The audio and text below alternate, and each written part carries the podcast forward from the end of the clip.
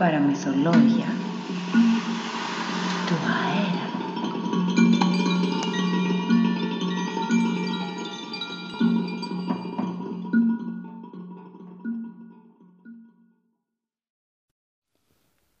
Η μαύρη και η λευκή πέτρα Μια φορά και έναν καιρό ήταν μία μαύρη πέτρα που στεκόταν στο βυθό μιας σκοτεινής θάλασσας.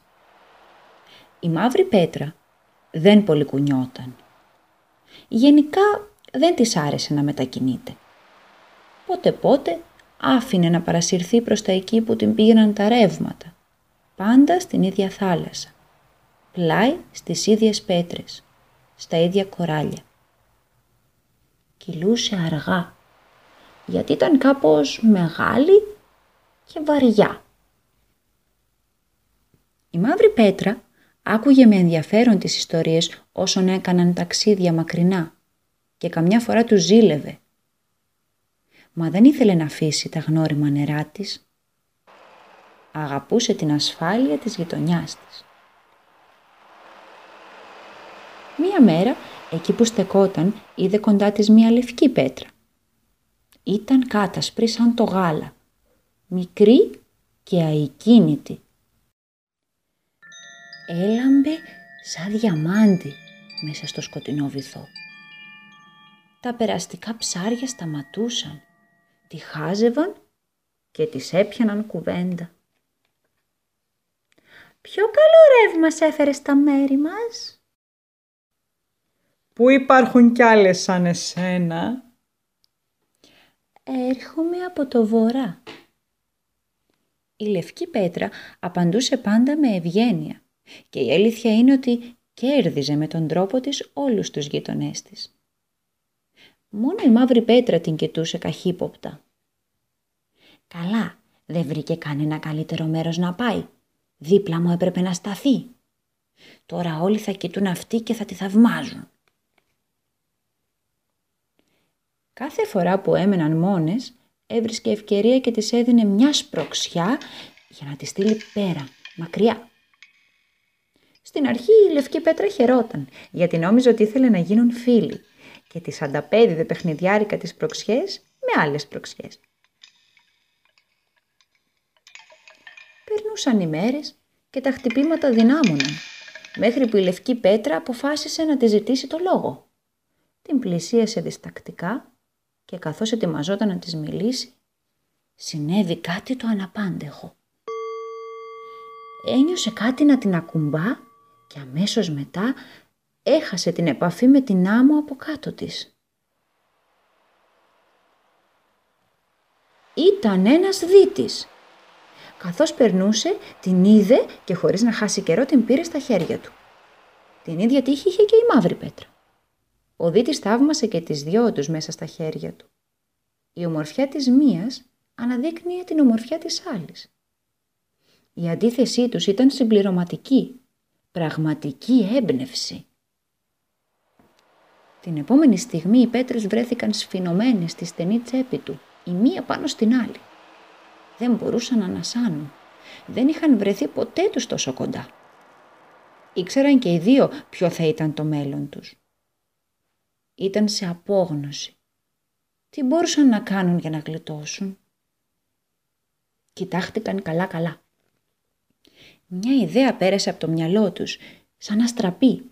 Χωρίς καθυστέρηση άρχισαν να σπρώχνονται με όση δύναμη τους είχε απομείνει. Ο δρόμος προς την ελευθερία ήταν ένας και είχε πόνο. «Τι, μόνο αυτό έχεις» «Ναι, γιατί εσύ έχεις κάτι καλύτερο» «Μωρέ τσάμπα πήγε η εξάσκηση που έκανες τόσο καιρό. Για να σε δω τώρα». Ξαφνικά ο Δίτης σταμάτησε. Αυτή ήταν η ευκαιρία τους. Κοιτάχτηκαν συνωμοτικά και πήραν όση φορά μπορούσαν. Το χτύπημα ήταν τόσο δυνατό που μέσα σε ένα δευτερόλεπτο προσγειώθηκαν στην άμμο. Μερικά μέτρα η μία από την άλλη. Και έμειναν εκεί ανέστητες για ώρες. Όταν άρχισαν να συνέρχονται από το χτύπημα, έκαναν μία στροφή και έψαξαν τους εαυτούς τους. Επιτέλους, ήταν ελεύθερες Όμως ο απολογισμός ήταν τρομακτικός. Η μαύρη πέτρα είχε μια βαθιά ρογμή και η λευκή είχε χάσει ένα κομμάτι της. Προσπαθώντας να συνέλθουν από το σοκ, αναζήτησαν αυθόρμητα η μία την άλλη. Κύλησαν κοντά, ύστερα κι άλλο, προσπαθούσαν να συνειδητοποιήσουν τι είχε συμβεί. Δεν μιλούσαν. Μόνο ακούμπησαν για λίγο μεταξύ τους, σαν να επιθυμούσαν την επούλωση των πληγών τους, σαν να ζητούσε η μία τη φροντίδα της άλλης.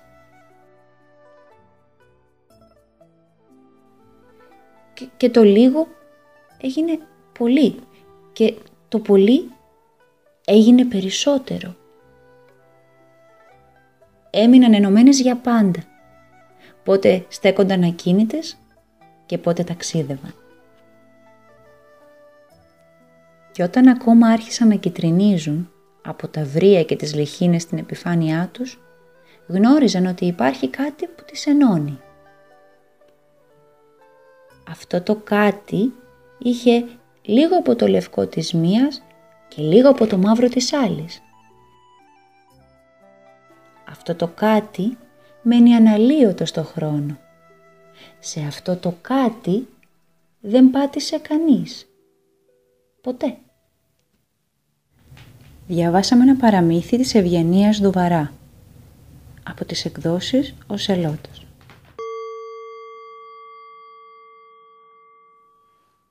ένα τίποτα για δώρο.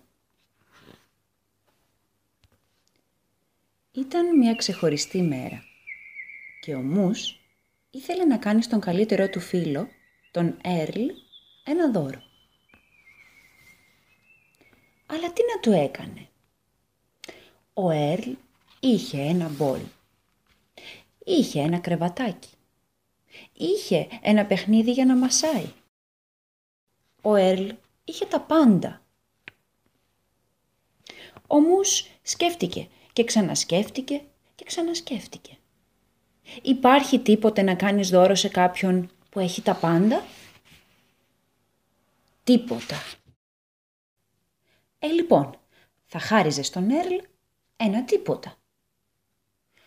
Μα σε αυτόν τον κόσμο, τον γεμάτο από κάτι τι, πού θα έβρισκε ένα τίποτα. Ο Μους άκουγε συχνά τον Φρανκ να λέει «Ορίστε, τίποτα στην τηλεόραση». Μα πόσο ήξερε ο Μους, πάντα υπήρχε στην τηλεόραση κάτι τι.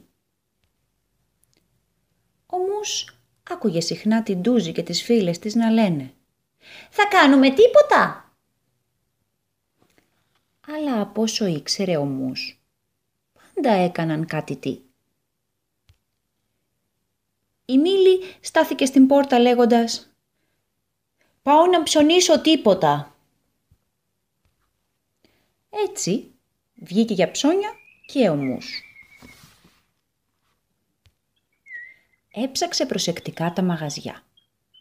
Υπήρχαν πολλά, πολλά, πολλά κάτι Να το τελευταίο κάτι τι, να το νέο κάτι τι, Μα από όσο μπορούσε να καταλάβει, δεν πουλούσαν τίποτα. Γύρισε λοιπόν ο Μου στο σπίτι. Κάθισε στο μαξιλάρι του και έμεινε απλώς ασάλευτος, όπως κάνουν συχνά οι γάτες. Και καθώς δεν σκεφτόταν πια τίποτα, το βρήκε. Τίποτα.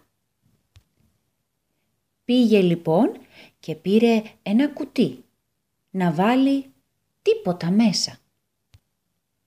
Μετά όμως ο Μους σκέφτηκε αυτό δεν χωράει τίποτα». Έτσι πήρε ένα μεγαλύτερο κουτί. «Ορίστε τώρα, τίποτα καλύτερο». «Ω, για μένα» ρώτησε ο Έρλ. Μους, μα δεν ήταν ανάγκη να μου φέρεις τίποτα. Ποιος του το είπε. Σκέφτηκε ο Μους. Ο Έρλ άνοιξε το δώρο του Μους. «Δεν υπάρχει τίποτα εδώ», είπε ο Έρλ. «Ναι», είπε ο Μους. «Δεν υπάρχει τίποτα» εκτός από μένα και εσένα. Έτσι, μετά ο Μους και ο Έρλ έμειναν απλώς αμήλυτοι, απολαμβάνοντας το τίποτα και τα πάντα. Διαβάσαμε ένα παραμύθι του Πάτρικ Μακδόνελ. Σας εύχομαι μια πολύχρωμη καλημέρα.